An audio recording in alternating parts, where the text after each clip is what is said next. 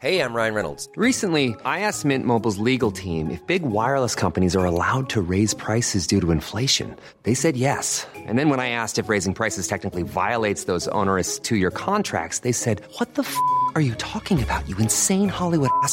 F- So to recap, we're cutting the price of Mint Unlimited from $30 a month to just $15 a month. Give it a try at mintmobile.com slash switch. $45 upfront for three months plus taxes and fees. Promo rate for new customers for limited time. Unlimited more than 40 gigabytes per month. Slows. Full terms at mintmobile.com. Planning for your next trip? Elevate your travel style with Quince. Quince has all the jet setting essentials you'll want for your next getaway, like European linen, premium luggage options, buttery soft Italian leather bags, and so much more. And is all priced at 50 to 80% less than similar brands. Plus, Quince only works with factories that use safe and ethical manufacturing practices. Pack your bags with high-quality essentials you'll be wearing for vacations to come with Quince. Go to quince.com slash pack for free shipping and 365-day returns. Hey Dave, Yeah, Randy. since we founded Bombas, we've always said our socks, underwear, and t-shirts are super soft. Any new ideas? Maybe sublimely soft. Or disgustingly cozy? Wait, what? I got it. Bombas. Absurdly comfortable essentials for yourself And for those facing homelessness. because one purchased equals one donated. Wow, did we just write an ad? Yes. Bombas. Big comfort for everyone. Go to bombas.com slash ACAST and use code ACAST for 20% off your first purchase.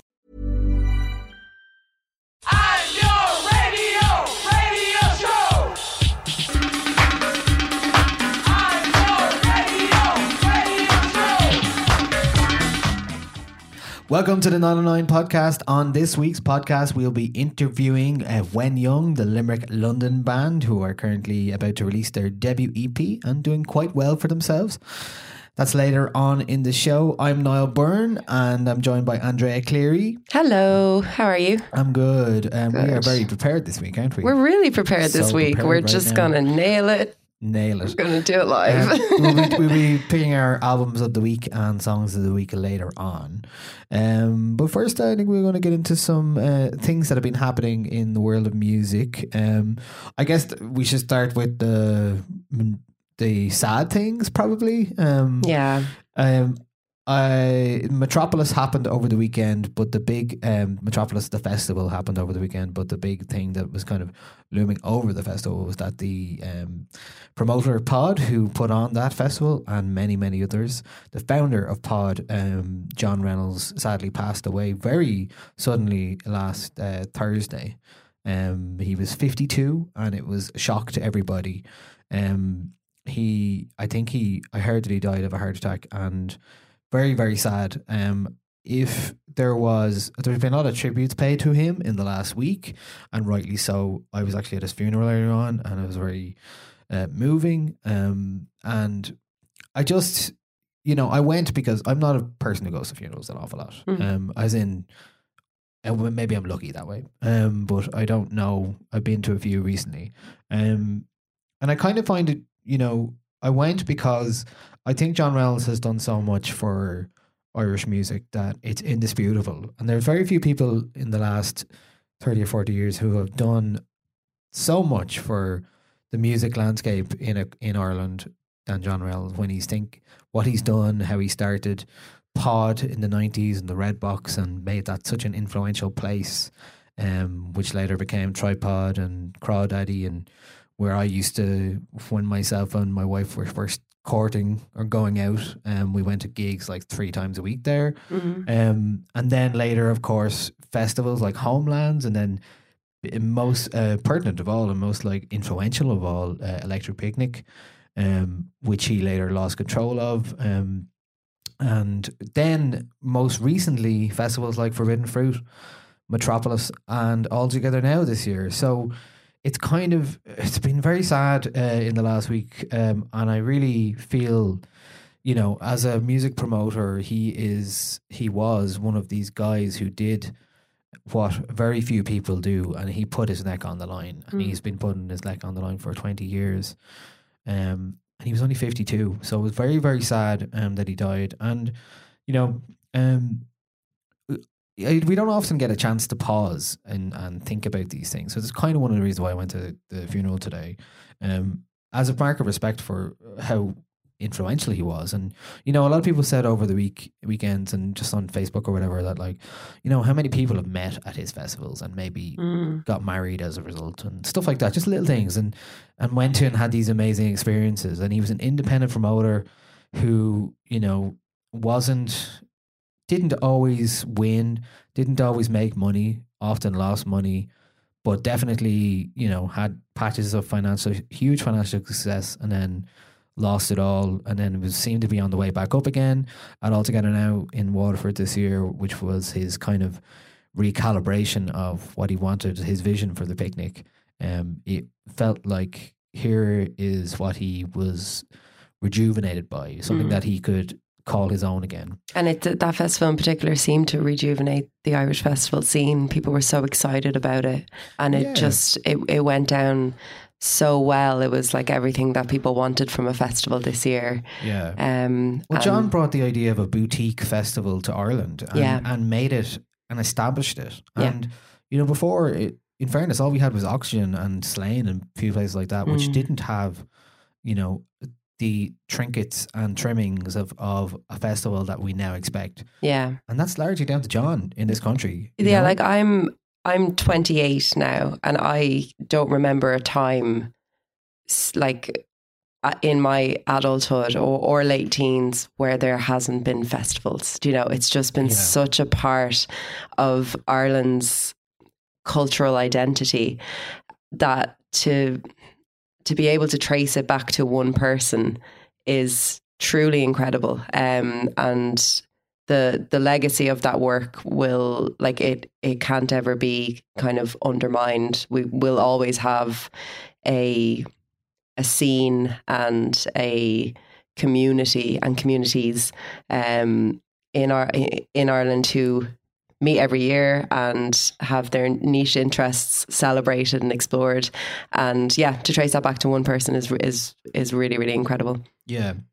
I think, you know, as some for somebody who writes about music and kind of has to do a lot of news and reactionary pieces, like this broke last Thursday night. I was at a gig, Future Proof, that we do ourselves. So um I wrote something very quickly about it. Um but you know, we often don't get a chance to process it. But I got a lot of chance to just think a bit more about this. Um and in terms of his impact. Una Mullally wrote a really interesting and very uh, long piece about his Yeah. um, involvement in music. Um, I've read other pieces about how he was maybe a difficult person to work for sometimes as Mhm. well. Um, and I don't know much about that. I only worked with him once on Forbidden Fruit. I did something with him where we hosted a stage, and he it all came happen happened very last minute. Mm. Um, but he was, you know. He was the kind. He seemed kind of the kind of person that pushed you to do things because he knew Yeah. you could Yeah. and uh, yeah, it was very very sad. I think uh, like Paul Buchanan from the Blue Nile was at a, sang at his funeral today, along with Damien Rice and a few others, um, and Dublin Gospel Choir, who obviously you Mm. know they were always at the Electric Picnic. Yeah. Um, An absolute staple of that weekend. yeah, Yeah. yeah, absolutely. So it was a lovely tribute, and it was a nice for me personally, like just speaking um, as somebody who attended um, his funeral in honor of him and respect of him. I just felt it was really important to. We all have busy lives. We all are tied to different things. I don't know if stress was a cause in his Mhm. passing, but you know, we all there's a lot of we're always on the go. now. Yeah. it's really hard to not be on the go. Especially in this industry. Yeah, and it's very hard to do what somebody like John Wells did, and I think it's worth you know um, respecting that and honoring that, and also just taking the time for yourself and reflecting that and kind of go, you know what, you need some time apart, or you need some off, turn the off switch on. You know? Yeah, Um, Totally. so I just felt, um, you know, it was worth um, mentioning. Uh, he he left such a legacy in terms of Irish music and the Irish music, uh, live music landscape in particular, but so many other things that we can't couldn't even possibly mention, like Chemical Brothers shows at Hmm. Redbox and just so many different things. I was thinking about LCD and and, and Tripod and Yeah. seeing like even bands like Beirut or LP and Crawdaddy or whatever. There's so many different um, touchstones of my life that John Reynolds was responsible for. Yeah. So um, yeah, it was very very sad. Metropolis at the weekend and went ahead. Um, well, because I mean they kind of had to, and fair play to the guys and who um, are working in Pod and uh, its associated um, companies who just went ahead and had to do it, and uh, that's tough. Um, it was an interesting festival this year, wasn't it? Maybe um, wasn't it maybe hugely attended because it, I think it's deliberately scaled back a little bit anyway, and it was al- Okay. that was always the plan. It was an over twenty ones festival this year. Um, so I saw Blood Orange at it. Uh, Oh, yeah. it was great. There was a Did you see Mac DeMarco? No, I was play, I was DJing at the same Oh, okay, okay, that makes sense. Uh, saw a bill of villagers, but I had to run. Um, saw Friendly Fires, who were great crack. Um, I didn't see an awful lot really in the grand scheme of things. So, um, but uh, Roisin Murphy sound was a bit not great at that one. I don't know. Oh, that's a shame. That. But you know, um, it'll. I don't know what's going to happen next. But uh, you know, as a tribute to John, I think it was just. It just shows you that people who worked for him really respected him, and they would never let even his death get in the way of of his vision. Yeah. So um, yeah, that's, That's a good thing. I wanted to say about that. Cool. Um, but you know, we were talking earlier on about this. We it's it's been it's dark. It's after Halloween. The clocks have gone back. There's a lot of bad news around the world. There is. There's a lot of and there always Kanye's is. at it. Oh, which we're not even going to talk about this week because there's just too much grimness in the world.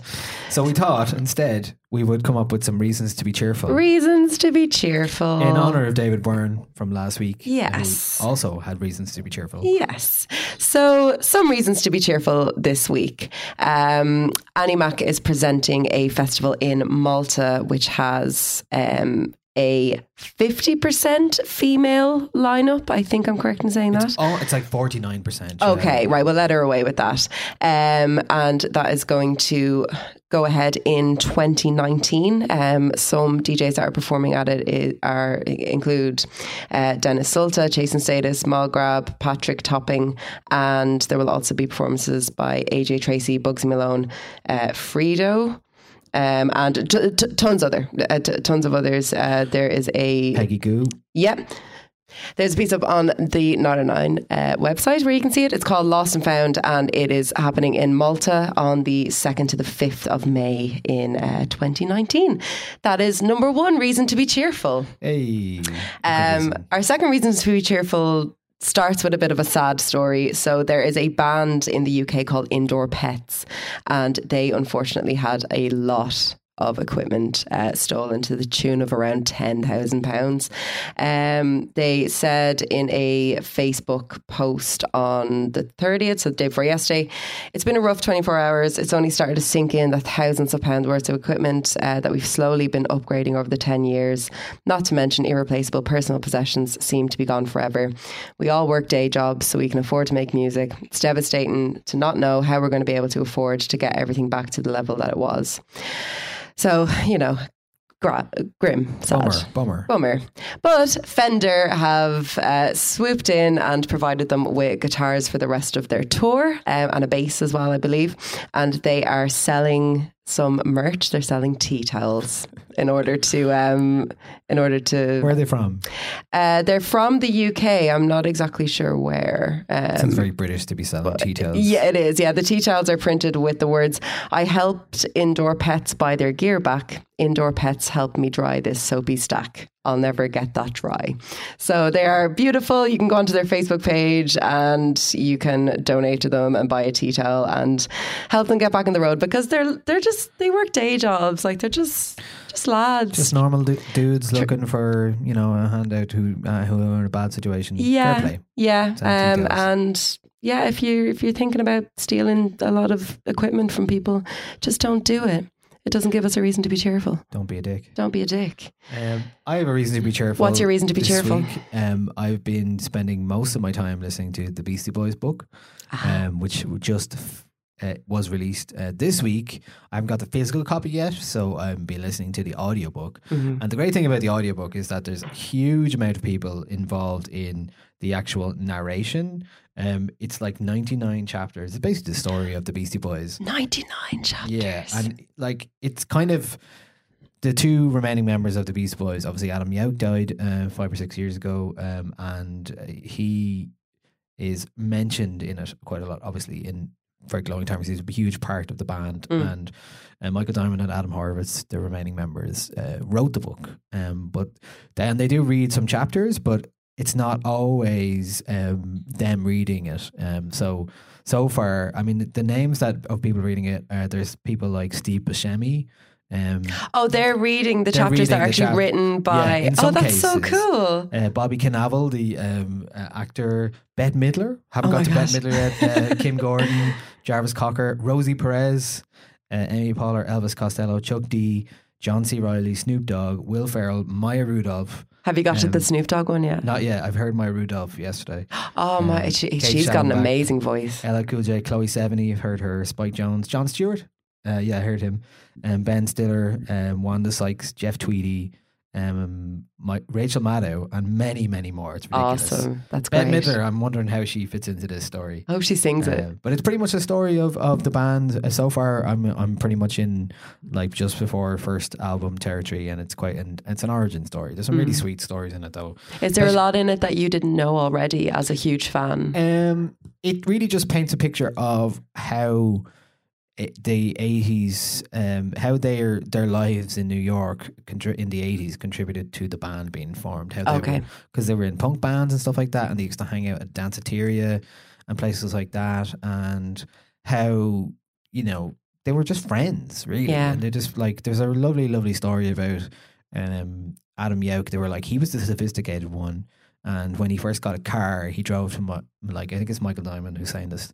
He's like he drove to my to my house and I wasn't there, Mm. so my mother was there, and uh, he Adam offered to drive my mother around the city because he Oh. knew how much my mother loved driving because she or being in a car because she didn't drive. That's adorable. So he just spent the afternoon with his mom driving around the city. That's not the Beastie Boys origin story you expect. No, really. but you know, yeah. like this is a band who went from like bratty, you know, uh, foolish punks to like annoying but funny, and the joke got old very thin.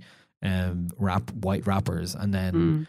um, they went into you know Adam Adam Yauch in particular was quite enlightened and uh, a Buddhist and all that kind of stuff. So just a really interesting. It it's a lot of it is, uh, and I really like because it's like history is what you remember, not Mm. really what actually happened. Sometimes, so sometimes they're interjecting themselves. As, I don't think it was that's what happened. Oh, that's and I really like that because it's like you know you can kind of make it up if you Yeah. want it. I mean, if maybe you don't remember everything.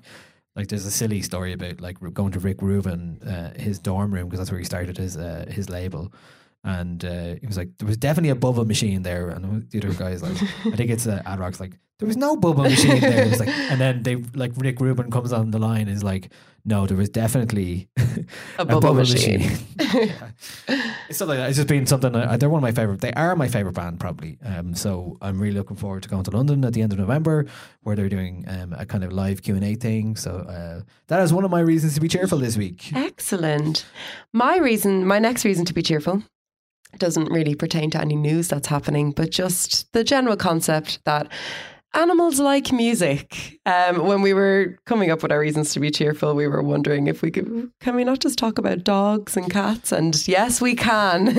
um, so there is research to suggest that animals react to music with emotions and behavior eerily similar to our own. Um, at dog kennels, researchers found that classical music reduced anxiety in dogs, uh, help, helping them sleep more and bark less. So you could try that with uh, with young Daffy. My dog is very barky. Yeah, does she listen to classical music? No, uh, she heard a fiddle last week and she started howling. That's the first. That's never happened My before. cat really likes Enya. If, Sure, everyone likes Enya. Yeah, exactly. Come on, Um, very yeah, if, relaxing. if I play Enya, she'll come in to the and, and just sit on the bed beside me, and she's not a cat that does that. Like she's she'll come in and scratch my face. Like, but yeah, she does a bit of Enya. Um, yeah, so uh, heavy metal uh, made the dogs bark more, sleep less, and shake violently. Well, I can understand that. Yeah, I think so. Uh, A bit like ca- the bangers that were going off last night I in know. Dublin 8.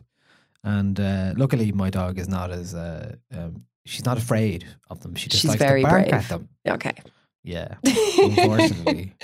um, cows prefer classical music and they will produce more milk when they're listening to slow jams. That is music under 100 beats per minute, and less milk when listening to fast music, which is over 120 beats per minute.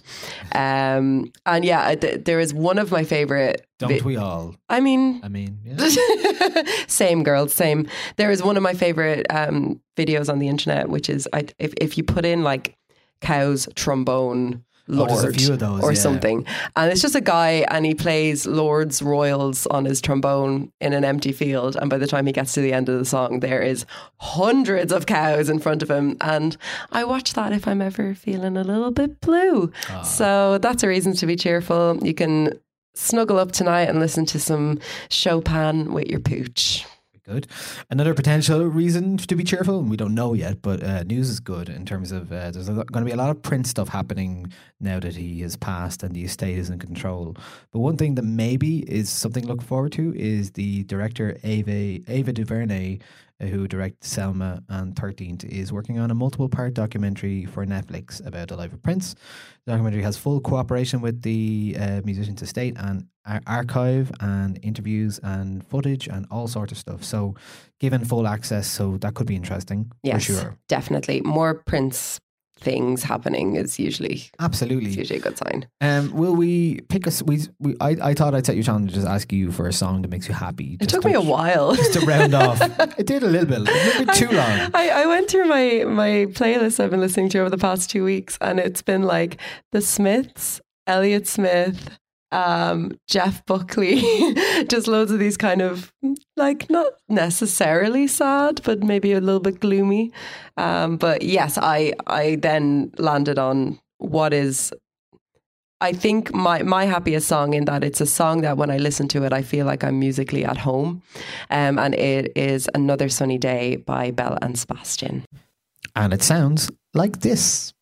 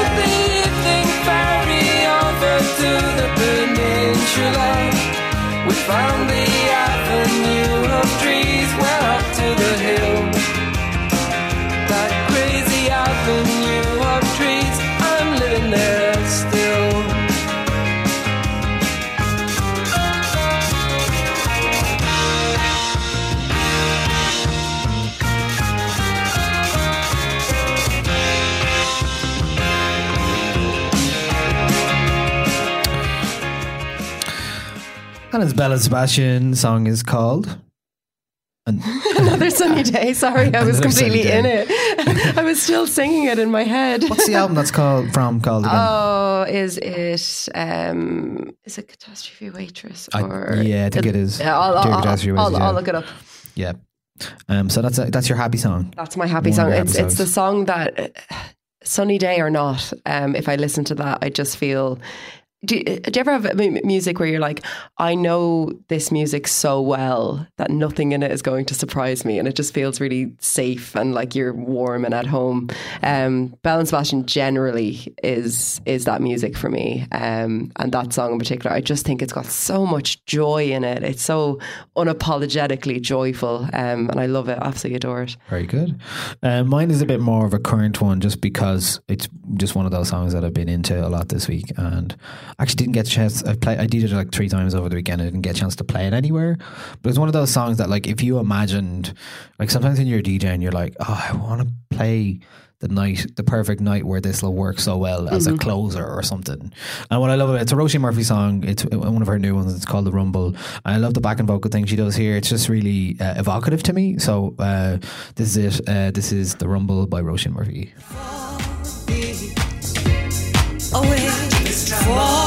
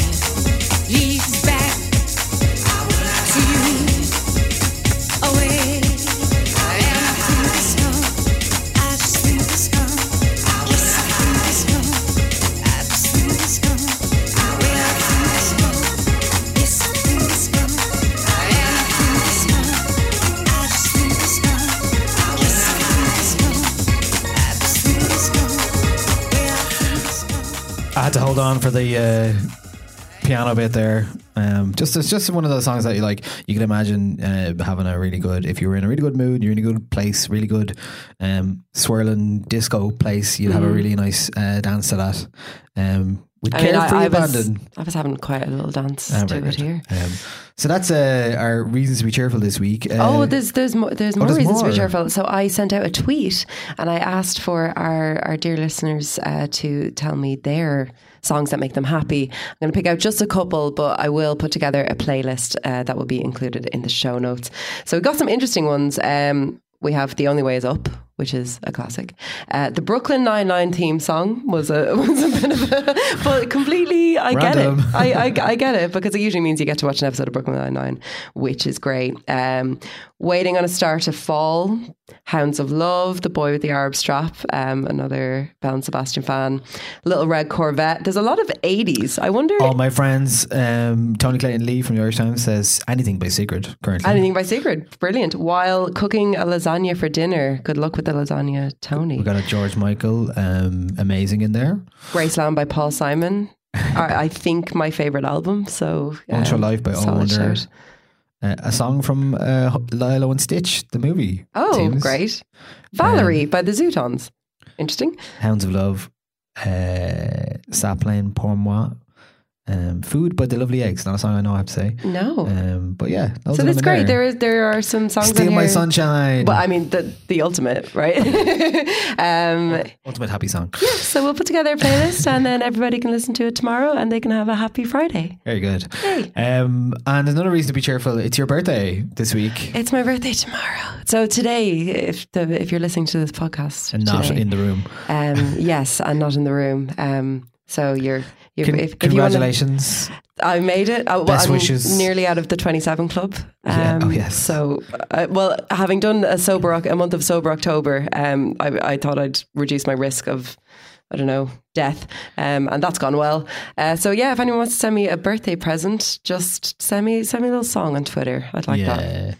Ah, nice. Um, so you said you're gonna, you might go to the cinema during the daytime for your birthday. Yeah, I lo- I'm I'm strange. Uh, every year How on my birthday, uh, yeah. So every year on my birthday, I take the day off um, because I am a um, I because of when I was born. Um, my birthday used to always be on midterm in school. So then when I started going out into the working world, I was like, "Excuse me, I have to work on my birthday." But thankfully, my employers give people the day off for their birthday. So yeah, tomorrow I'm gonna have a little day to myself during the day and go to the cinema. Uh, and I don't know what to go see.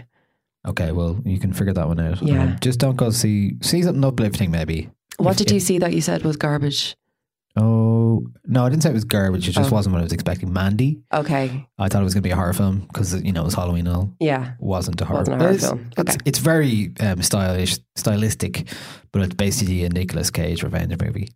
Oh, a Nicolas Cage revenge movie doesn't Very sound like a bad way. Just very, to very violent. Okay. if you're into that. Maybe. Um, we do have another reason to be cheerful, though. Speaking of movies, Mhm. um, we talked a couple of weeks ago about the MIA documentary, We did. um, and uh, I've been working on this, and we finally can announce that um, we are showing uh, a special screening of the uh, uh, Matangi Maya MIA film in the Gibson Hotel as part of their Talks Music series on Wednesday, twenty first of November. It had a very short run in cinemas, and uh, I, I caught its very last screening in the IFI. And uh, I was very impressed uh, with the movie. I thought it was absolutely brilliant uh, portrait of the artist. Uh, you can listen back to uh, us talking about it. I think about two episodes ago. Two to three weeks ago, I think. Yeah. Um, so we'll be doing a screening on the night. Uh, you, there'll be a dinner included and a Yeah. drink, a beer, a glass of wine, um, and there'll also be a panel discussion featuring Us. Andrea Cleary, Yay. and others, including Dave Hanratty from No Encore, Also known as Rival Podcast. rival podcaster, and uh, Louise Bruton uh, from the Irish Times, um, the pop writer and all round legend. So uh, that'll be good. And yeah, so tickets are on sale on Eventbrite at the moment for that. You can hit up. Um, So if you've ever wanted to come out for dinner and a movie and a drink with us. yeah, I think we're actually giving away uh, for people to turn up uh, a night in the hotel as well. Oh, very good. So you know you could have Lovely. staying there that night. Ooh. Um, so that'd be good. That's the MIA documentary on Wednesday, twenty first November in the Gibson Hotel. Come along. Um, more details on that are on Facebook and Eventbrite, the 909 Facebook for sure. Right, it's time for albums of the week this week. Our we have two albums this week. Um, we our big our big one last week, which actually came out um last week officially. Based on um, you know how these release schedules work, was Yes. Robyn. We A were a bit- little bit early with Oh, it. another reason to be cheerful. Robyn um, on uh, Jools Holland Yes. last week. She did every every heartbeat and uh, Just generally Robyn being You. back in the world Yeah. is a reason to be cheerful. It's a really good thing. Just don't look at the uh, hashtag on Twitter when you're watching Jools because it's very depressing. I know. Um, Oh. Just people not understanding. What's this screeching? Oh. Who's doing this? This isn't music. You're like, oh god, and it's always like old British men. Uh, I've always said it. You should have to apply for a Twitter account. Provide yeah. examples of your work. Well, um, that was a reason to be cheerful for me. I think she did a great job, and we look forward to hoping that I'm sure there will be a, a, some Irish gig from Robyn in the next while. Perhaps, maybe in 2019, that'd be great. Um, but yes, our first album of the week this week is the choice of you, Andrea. It is from uh, Lisa O'Neill. Heard a long gone song. It is her fourth album, um, and we will play a selection or well, for a track from it. This is. Uh, a song called Violet Gibson.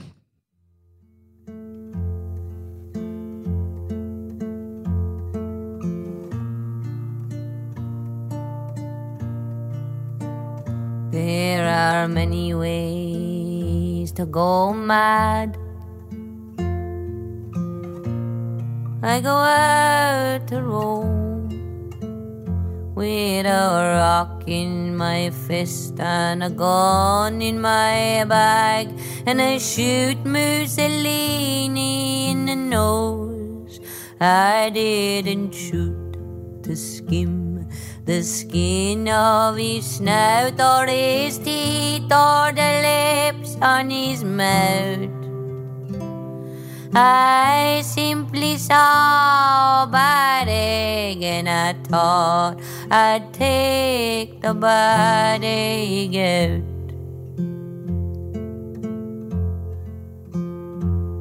I fired twice, I didn't fire right, and they dragged me through the town. And the fascist dictator carried on, and on, and I went down, down and down and then down more.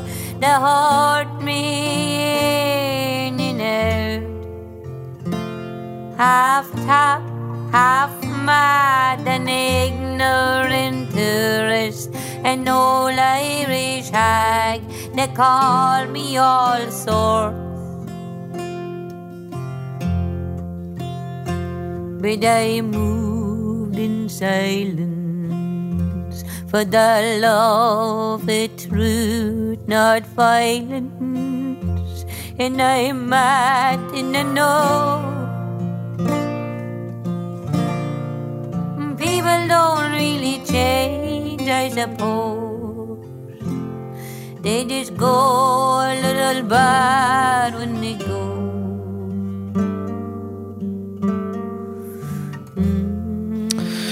That is uh, Lisa O'Neill from her album uh, Heard a Long Gone Song. And I think that seems like a fitting title for this album. Yeah, for sure. It's it's a really it's a really interesting album in terms of its kind of scope. Um, like it's concerned, I suppose, a lot with location and with specific instances like that. That that song there is it that tells the story of um, an Irish woman who tried to assassinate Mussolini in 1926. So that's uh, uh, obviously you know, quite far removed in both time and place, but she just brings it with such immediacy um, that it's it's such a kind of I don't know. It's I haven't I haven't heard a record in a while that's made me pause as much as this one has, and I think that it should be like her the, the tone of her voice since the beginning of her career has been kind of likened to the the marmite effect that you might have with the likes of Joanna Newsom and those kind of a, a bit more out there singers.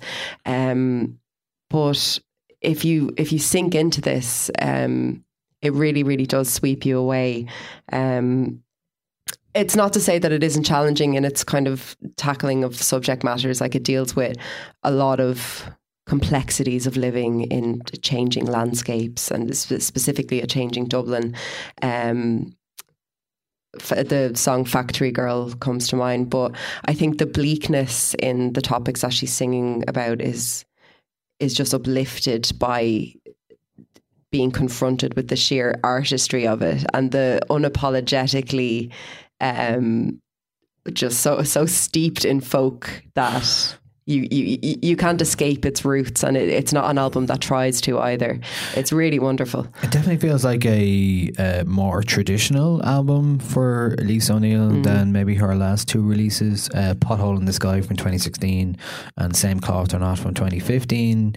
Uh, there was a lot of um, character in terms of you heard Lisa O'Neill's character um, in some of those songs, like "England Has My Man," mm. Nelly's song, "Come Sit Sing." Um, Pothole in the Sky, um, Red Gansey, and Gorma's Grieving. This one feels a bit more. Um, what's the word for it? Like tampered a little bit um, mm. more traditionally um, channeled in a way. Do you know yeah, what I mean? Like yeah. more trad and folk of an older style and less of like she's such a brilliant performer, Lisa. Um, and I haven't listened to this that much. Okay. And, um, so I can't really comment too much on it, to be honest. But when I my first listen on it, all I felt was like, oh, maybe there's something a bit different going on here. But like, yeah. it, it, seemed like a bit of a, like in, that she decided to make an album that felt a bit less about um, her experiences, perhaps. Yeah, I, th- I think I think you're probably on to on, on, on the right track with that for sure. Um, it's it's an album that's kind of concerned with like universal experience, I suppose, um, yeah. as opposed to um, her her own personal. Yeah, um, like there's there's struggles. a song on Same Cloth or Not called "No Train to Cavan," where she's from, mm. and like there's no train where I come from, and uh, yeah, you know, there's lots of lovely parts to like her career and her music in the past that's been very much touched by her personal experience. Yeah, and this feels like a bit more of the traditional I've I found a long gone song or I've heard yeah. or I've written a song that's kind of old style. Yeah, and I think that that's that's a really interesting aspect of this album insofar as these long gone songs um, they they still for me um, like I mean there there are co- covers of traditional songs on on this album that aren't you know it's it's not that she breathes new life into them. It's that they're so good that they don't really need to be changed up very much. They just need to be performed in the ma- the manner in which they were intended which is emotionally and evocatively. Um, and she does that so well. And then in her original compositions, she's very firmly rooted in traditional folk and traditional uh, in, in, in Irish kind of trad, um, which there's I I don't feel there's a lot of it happening um, in terms of our our popular musicians here. There's a lot of trad fusion and there's a lot of trad elements, but there's there's not a whole lot of crossover where there where there would be an artist like like Lisa O'Neill who is getting write ups in the Guardian and who's like who's getting recommended by pop journalists to have a listen Lankum? to this. They kind of sit into that. Um, yeah, uh, Lankum um, Ra- Radie Peat from Radie, Lankum, Radie, Radie, Peat um, appears on this on this album actually. Um, yeah, la- like Lan- Lankum do um, uh, come to mind, uh, but there's there there is just a bit of a there, there might be a bit of a gap um, that these artists fit fit into really well. And I hope that there's there's going to be more of it um, because there there can there can tend to be a bit of a uh, a, a, tendency to kind of distance ourselves with, from our past in terms of trad and in terms of the the songs of yore, um, in in an attempt or with view to establishing our music industry as being current and being you know foregrounding and what it is. But I think we're we're at the stage now where the the Irish music scene, if there is if there is one generally, um, has its feet in in in hip hop, in pop, in rock, in in so many other other places that there's room now for us to kind of look up, look back a little bit and not only take things as inspiration, but to actually confront our our traditional styles and and bring them to new to new audiences and new listeners. Um, and this well, is you said it, not me, because I'm not saying that again. Because uh, I got in trouble for saying that once. Oh, really? Yeah. Oh no. Um, the, the trad community had started a fight with me over. Me Oh, no, sorry, saying, yeah. saying things about uh, how uh, trad was rejuvenated, which what I meant oh was no, exactly sorry. what you're saying. So, so what I'm, uh, I, I don't mean that trad is rejuvenated. Trad is happening every single night of the week in this country. It's everywhere. But I, I mean more so um, in terms of discussions of our, our music on a more kind of pop and global landscape. Right, yeah. There's a tendency to. Well, look at the Gloaming as well. I mean, there's Yeah. a lot of Irish uh, traditional music in, in their music, and they're world renowned at yeah, this point. totally. So yeah. Um, and you got artists like Caoimhín Ó Raghallaigh as well, who are doing brand new things with um, the fiddle. In, Yeah. in a kind of in a Yeah. contemporary context. and D- Daithí as well. Like there's th- there's a lot of kind of um, what's the word?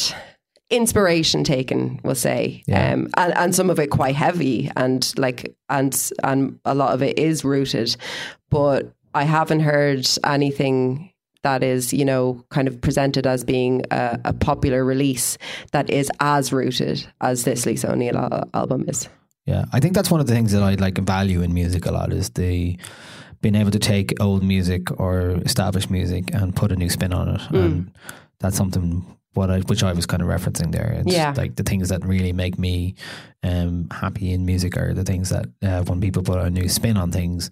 Um, so if, Lisa O'Neill is one of those um, artists who um, definitely has a traditional uh, folk singer songwriter bent, but is doing things slightly differently as well. So um, that is her new album, her fourth album this week, um, out now. It is called "Heard a Long Gone Song." Now, my album of this week this week is from a Long Island band called Mr. Twin Sister. Uh, they're here from me just called Twin Sister. Um, we played a song on their podcast a few weeks ago. Um, their third album is called Salt, and it's out now, and it sounds a bit like this.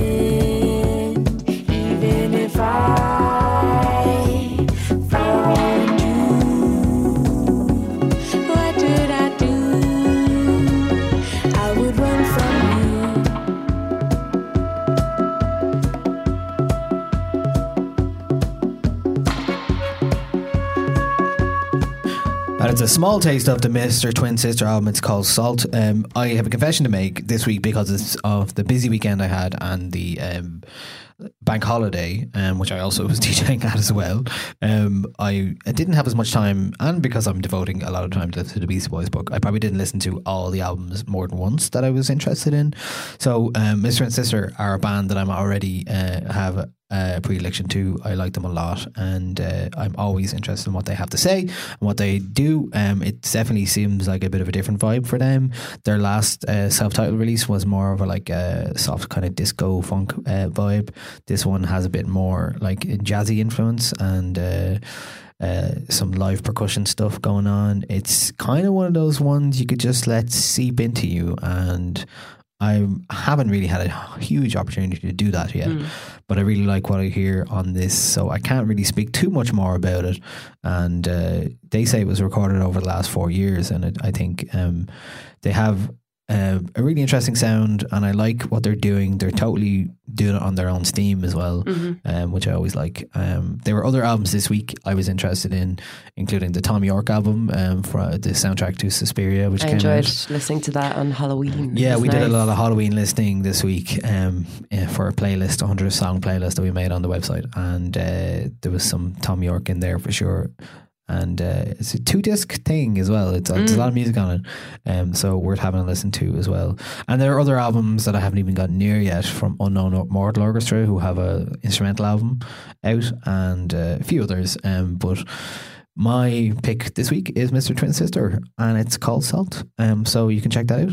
Uh, and yours was Lisa O'Neill, Heard a Long Gone Song. So that's our albums of the week this week. I hadn't said the name of that album out loud until we were recording, and it is a very nice album to just say out loud. So well done for that as well, Lisa O'Neill. well done. Up next, we're going to have a chat to Whenyoung, the band who started in Limerick as teenagers and uh, have recently made a name for themselves in London. They recently have, uh, well, they have an EP coming out, a debut EP on Virgin EMI, uh, major label, um, next week. Um, and they're playing gigs in Ireland this weekend. In the last year or so, they've been a year and a half since they came on my radar, which we talk about in the, in the interview. Um, they uh, have been uh, just releasing songs here and there and building up a fan base. And they're a very cool, like indie rock kind of band. Uh, they've most recently this year as well, they've uh, Aoife Power, the uh, singer, uh, sang at uh, Shane MacGowan's 60th uh, birthday celebration, and they did a cover of uh, the famous Limerick band Cranberries um, Dream, um, which came out just before Dolores died as well, I think. So um, we talk a little bit about that as well. So Here's our chat with Sin- twin sister from earlier on this week. It is a chat with um, Aoife Power, Niall Burns, um, similar, Close enough. yeah, close enough, uh, and Andrew Flood. Um, and this is the chat with Whenyoung.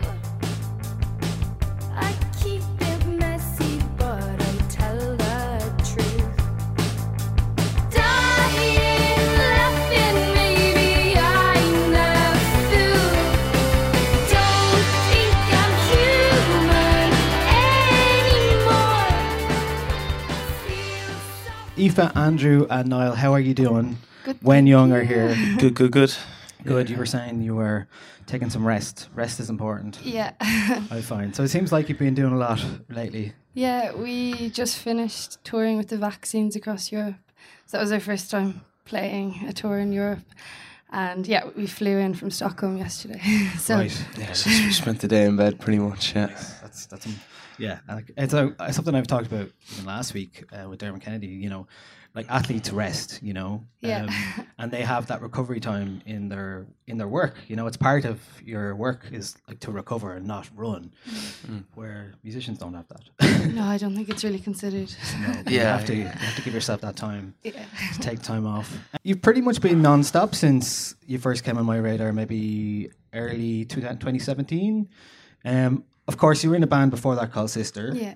Sisters. Sisters. Yeah. So, what prompted the whole move over to London and everything that came from that? We all moved over to London like five, six years ago separately. And yeah. With we had no plan to do music Right. together anyway. When we moved over, we just came over.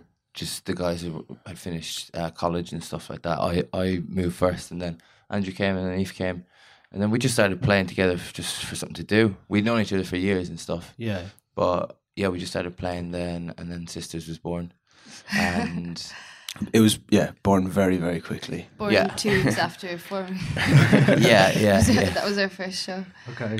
Yeah. And it was fun. We learned a lot along the way. Yeah, and then I, I guess about two and a half years ago, we, um, I think the songs we were writing slightly changed, and we had just come to a point where sisters just felt like it didn't didn't have any more legs or something. I don't I don't really know what what, I what think did we, happen. I think we came to a point where we had a clearer idea of what we wanted to we be. We wanted like a renaissance. yeah, just like to draw a line in the sand and say, Okay, okay, yeah. yeah. we kind of made it to a point now. Let's just refresh and go with Like, a- was there anything in particular that prompted that for you guys It in was- terms of? I think Sisters was coming to a point that like it it felt like the music had changed so much and the how we were performing had changed. Like I was singing more and before me and I used to share it. Yeah. So it felt like we were using and then and then and then I, s- FBS. I stopped singing, and then we got a lot of success.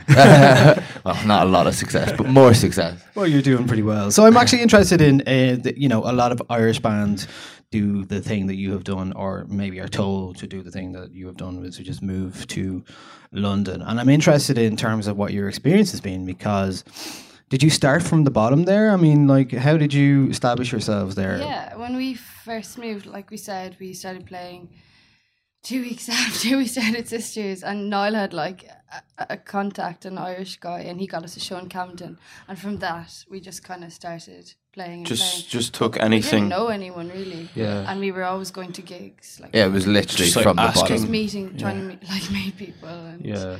yeah. It, yeah, it's just, it's the same everywhere. I, I don't think to- it's yeah. I don't think it's easy. You're there, and it wasn't conscious. It wasn't like let's get out of Ireland and move to the big smoke and started it there. It'll be easy. Yeah. We just ended up there. It's just how our lives kind of went, Yeah. really. Yeah, Yeah, it was. It was no big, big plan. No. not What did you all. study in college? Landscape architecture. Landscaping. All right, okay. So did you do some of that over there? Yeah, when I Yeah. when I first moved over, I started working at this place called the Garden Museum, and I did a year of horticulture, and I started working as a gardener. yeah. Very different um, uh, occupation to uh, playing music. I guess so, but it still felt really creative, Yeah. and it's nice to be in nature. It's kind of a nice meditative. Oh yes, it was it was inspiring for you in a lot of ways, wasn't Yeah. it? Yeah. And then, yeah, myself and Niall were just in. I was in a bookshop. I was in a restaurant for a few years. Okay. Very good. So th- has the Irish thing helped in that way? Is it a thing that you know? You said you met somebody Irish who gave you your first show. Mm. Um, uh, I, I don't think so. Not No? in Yeah, London. I I don't think we were just we were at the bottom of the bill for like ages, and we just play every that first gig. My Irish contact Yeah. that was playing to like Andrew's sister who's over for the weekend upstairs in a cafe. Do you know what I mean? That wasn't like Yeah. we didn't really have any ins. Well, how long was it before you felt like there was something happening for you guys? Um, probably not until today. yeah, probably not together. until like like you were saying we came on your radar. Like probably not f- un- until like a year and a half ago or so. Right. Yeah. Um, did it really feel like this might work out Or for like we, us? we felt confident. We felt like we know knew where we wanted to go. Before, I think, yeah, we were just a bit shaky. Yeah, I, th- I think that the, the year at Sisters did help because when we started Whenyoung, we were in a, definitely a better position. Still very small, but we knew like people over in East London who would like put us on and stuff like that. So we did a lot of um, groundwork. Um, so yeah, it, from Whenyoung started, we were definitely in a better position than where we had been, but it wasn't things Yeah. didn't properly start. Well, like everything takes longer than everybody else thinks. You Yeah. know? Yeah. Like, y- Yeah. You know, no band comes out of nowhere, Totally, right? yeah. So True. they're kind of it doesn't happen straight away, even Yeah. if it feels like it happens quite quickly. You know, you put in the groundwork in other bands and other things in your life, and uh, so in terms of songwriting, then how do you guys work that at the moment? Uh, how do we write songs? Hmm. Uh, usually I hum a melody and then we start developing it and playing it in the studio. Or like sometimes it starts with a guitar riff or something. But yeah, it's it's lot of the normally time like it's a, yeah, like a, a melody hook or something, and we'll, we'll expand on that. Do you have conversations about, um, you know, what kind of sounds you are interested in, or do you share playlists, stuff like that, or what kind of? we all just listen to the same kind of music and yeah we do we do share like if someone finds a new band new artist, we'll be like, "Oh, listen to this." We nev- spend so much time together that we end up Yeah. all listening to the Listen same, to the same thing. stuff, and we are all liking the same. stuff. Yeah. mostly the same stuff. you don't all live together, no. No, No, these but two like do. when we we we've known each other since we were teenagers, and we all loved like indie music, and Yeah. so it's always But never, never had a conversation. Let's Yeah. sound like this. It's just how we naturally. Do play. you, you think that um, being the kind of band you are is easier to do that in a place like London where it seems like there's more of those kind of acts here or in London as opposed to Dublin or or, or Limerick per se? Um, like Irish acts, um, there is a lot of like garage rock and stuff like that happening here, but generally speaking, there's a lot more um, indie bands, for want of a better term, in London and in the UK, and probably more of an industry for that. Yeah. Yeah. It, yeah, I guess so. Um, it's just it's not really popular. So uh, uh, that's all. That's like the music we love. I think. think yeah, we were gonna do that no matter where we were. 'cause- Yeah, I think in London there is, I guess, there's kind of a scene for every genre. Yeah. Um, it's just so saturated with bands and you know DJs and rappers, artists, all sorts of music.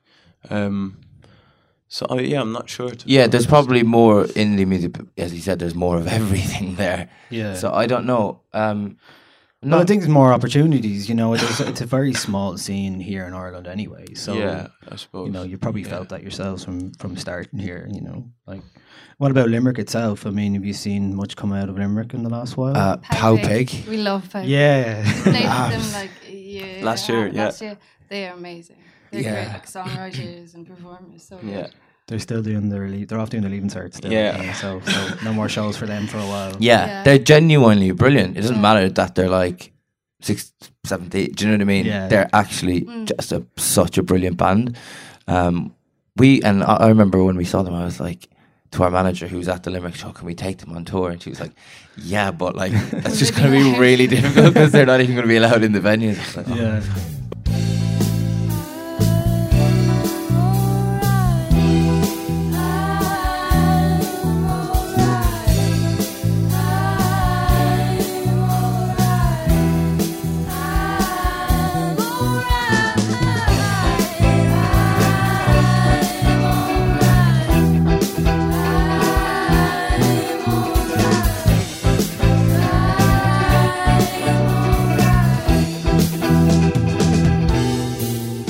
Um, and so, in terms of then your supports, you've been doing a lot of supports recently as well. How do you find playing for audiences who don't know you straight away? This this latest one was amazing it, Yeah. because it was our first time in Europe, and in Europe, what we found out is people just get in right when the doors open, whereas in the UK and Ireland, I think people go to the pub. Yeah, that's true. But like Yeah. we were playing to full venues every night, and by the end of our shows, they were kind of like headline shows. It was amazing. Um, but they've all been great. In the UK, they're great as well. It's just a slightly different atmosphere in the room. People, Yeah. it's I don't know. I think it's slightly more kind of you need to work harder to impress people. Whereas in in in the UK. yeah, Yeah. sorry, yeah. In Europe, they seem maybe it's because bands don't come through as often, Yeah. and stuff like that. They're like they really appreciate you being there. And And I stuff, guess so. like the vaccines are a big band, so they're all really excited. yeah, to do yeah, yeah. But they've all been brilliant. They've all been amazing. Um, like yeah, But even even not from just uh, the audience perspective, even from you know learning from bands that have, have had a lot of success and how Yeah. they do it, and Yeah. you know how they how they run their their shows and uh, engage with their fans and stuff like that. We've we've learned a lot as and, well. and not party. That's what we've learned. That's what we've learned. You can't always party. from touring with bands. They're all very they take it all very seriously, and Yeah. that's it's really good to know. But the first tour we did, we were like, my god, you're not going out till like five a.m. every night. But we we quickly learned that's the way to do it. Yeah, so you can't be doing all the messing all No, the time. no. Um, you have to pick your nights. Yeah. Uh, Yeah. So that's yeah, that's interesting. I think it's that's the idea of like that. You know, there's this rock and roll lifestyle and all that kind of stuff, but it's not really like that anymore, is it? No, it's I just uh, think no. it's it's too difficult to maintain when touring is the most important part of a, an artist's life now. It's the only way to make money, really. yeah. Yeah, um, Yeah, and I, yeah, I guess there's so much more to music now, like podcasts, for example, or like you know social media. You have to be on top of it all the time. Really, you can't really afford to Yeah. go on a three day bender and True. not be available. Well, Not- speaking not of look that, good for your Instagram. well, speaking of uh, like aesthetics and Instagram, um, one of the things that I noticed very early on with you guys was the the jumpsuits, boiler suits that you had. Oh, You know, it's, it's a cool idea. So where did that come from? That was Andrew found one in uh, like a second-hand shop or something. Yeah, it was it was look kind of just coincidental, and then we kind of realized, hang on, maybe we can do something with this. Uh, I think because the other thing was when we started Whenyoung, we wanted to have a clear and strong aesthetic as Yeah. well.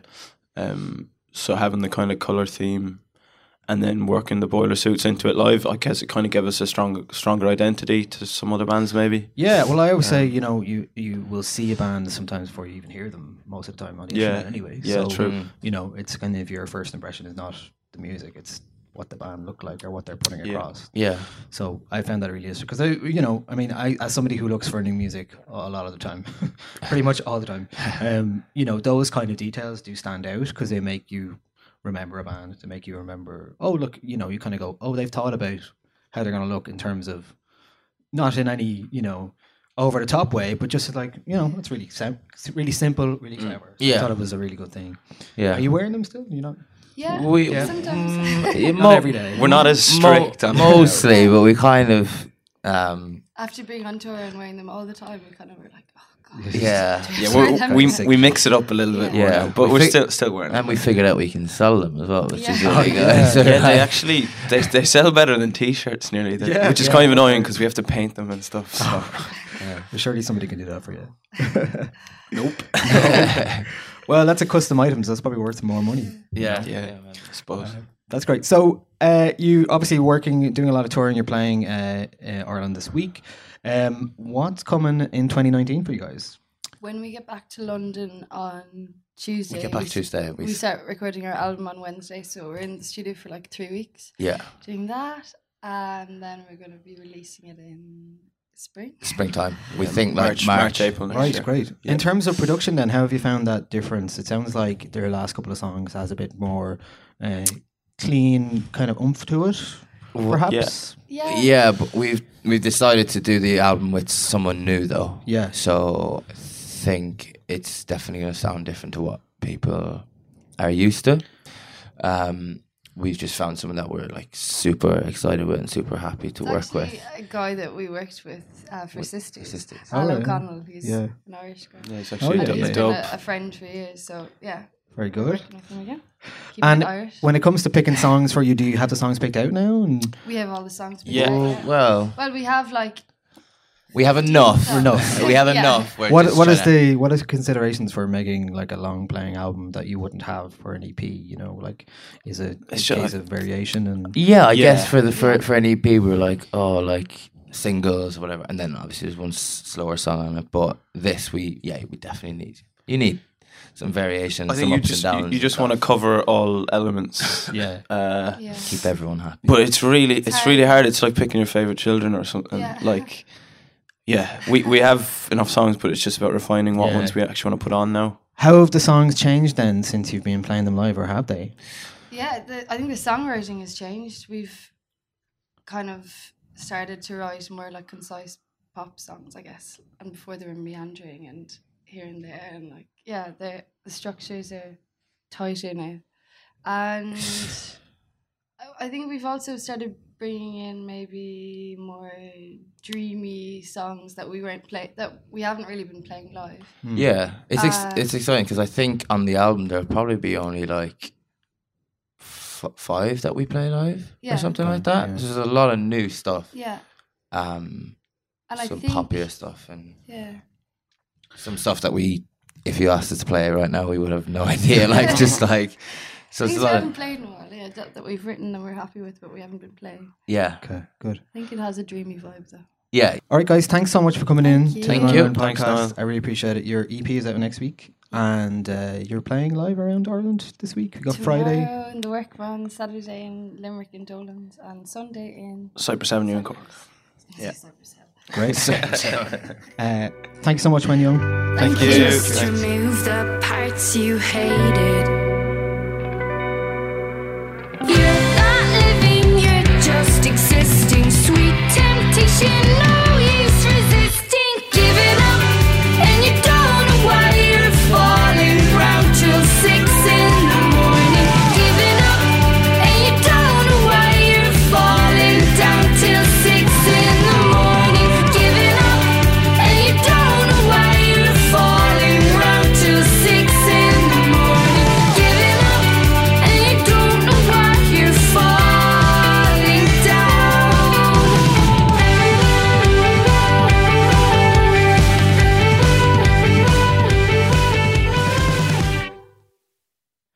Thanks again to Whenyoung for coming in uh, to have a chat with us this week. Um, they are playing the Workman's Club tonight, um, Dolan's Limerick on Saturday night, and Cypress Avenue on the 4th of November. And you'll be hearing much more from them, I'm sure.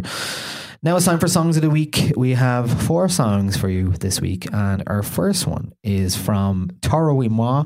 He's back with his sixth album, sixth album, um, and he's done a lot of other projects in the last couple of years as well. But um, he's back to doing kind of his more. His side project was called Les Sins, and it was kind of more uh, dance musicy vibe. This song is the uh, lead track from his album uh, to come, and it is called Freelance. on the water.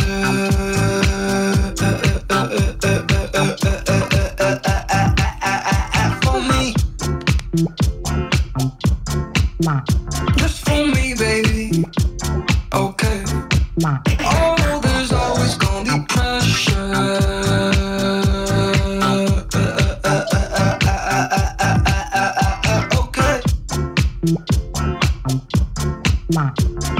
Pressure.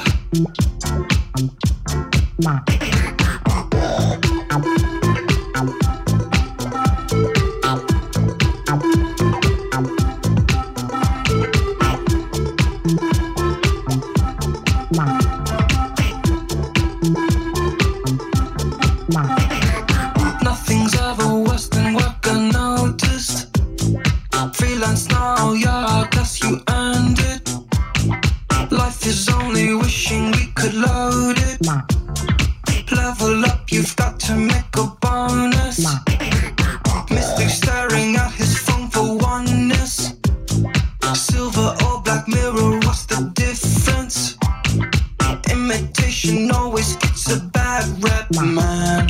Witch's brew had me on the first sip, man. That's kind of another reason to be cheerful right there. It's a bit of a bouncy, RP, lovely track uh, called Freelance. We can all relate, right?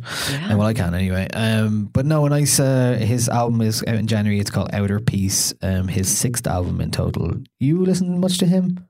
Um, no, not really before this track, which did grab me when I listened to it. He's um, one of the like original. We've talked about this before, about like um, blog hypey artists Okay. who managed to ride the the wave of chill all the way to a career. that's um, awesome. Chaz Bundick is his name, um, and yeah, uh, I just you know to be honest, it's a song I like. He said about the say much more song on that? it is, uh, wh- while listening, you might pay attention or ignore. Either way, that's okay. This is music for a creative mind. So there you go. Ah, that's A why, little- is that why it's called freelance? Uh, yeah, maybe. You can go on to your freelance playlist, your Yeah. work playlist. We're all broke. Uh, up next, we have a song from an Irish band that we love here on our line called Pillow Queens. They have a new song out called Gay Girls. Savor me something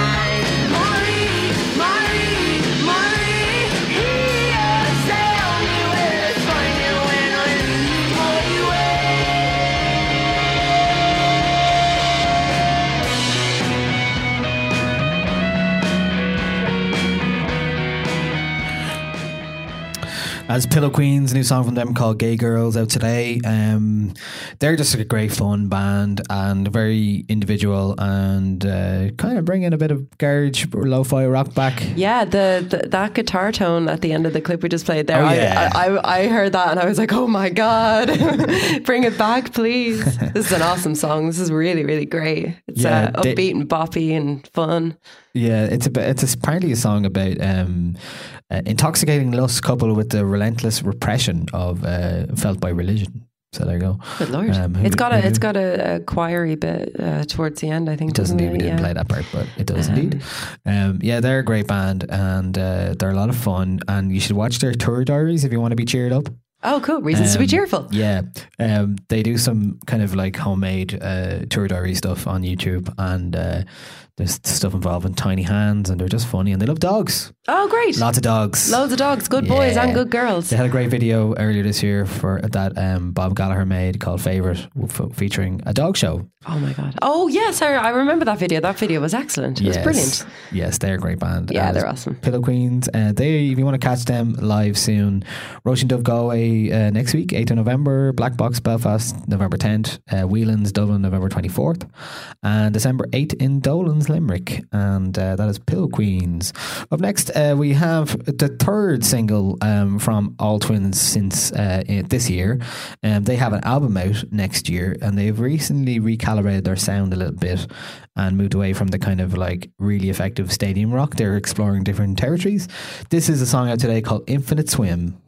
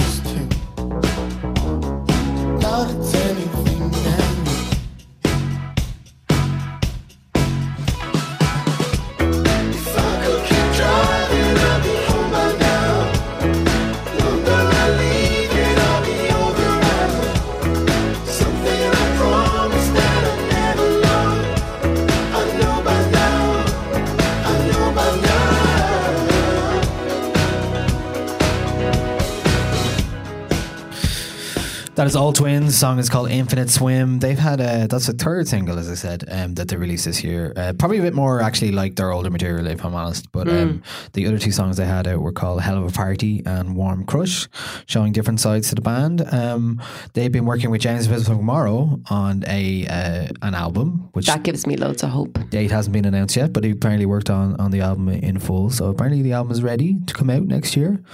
So um, do actually listen to a podcast from um, the Point of Everything interview with with the guys uh, last week. Um, so you can check that out if you want a bit more info on what they're up to at the moment. Um, and yeah, so that's a preview of what's to come from uh, All Tvvins next year.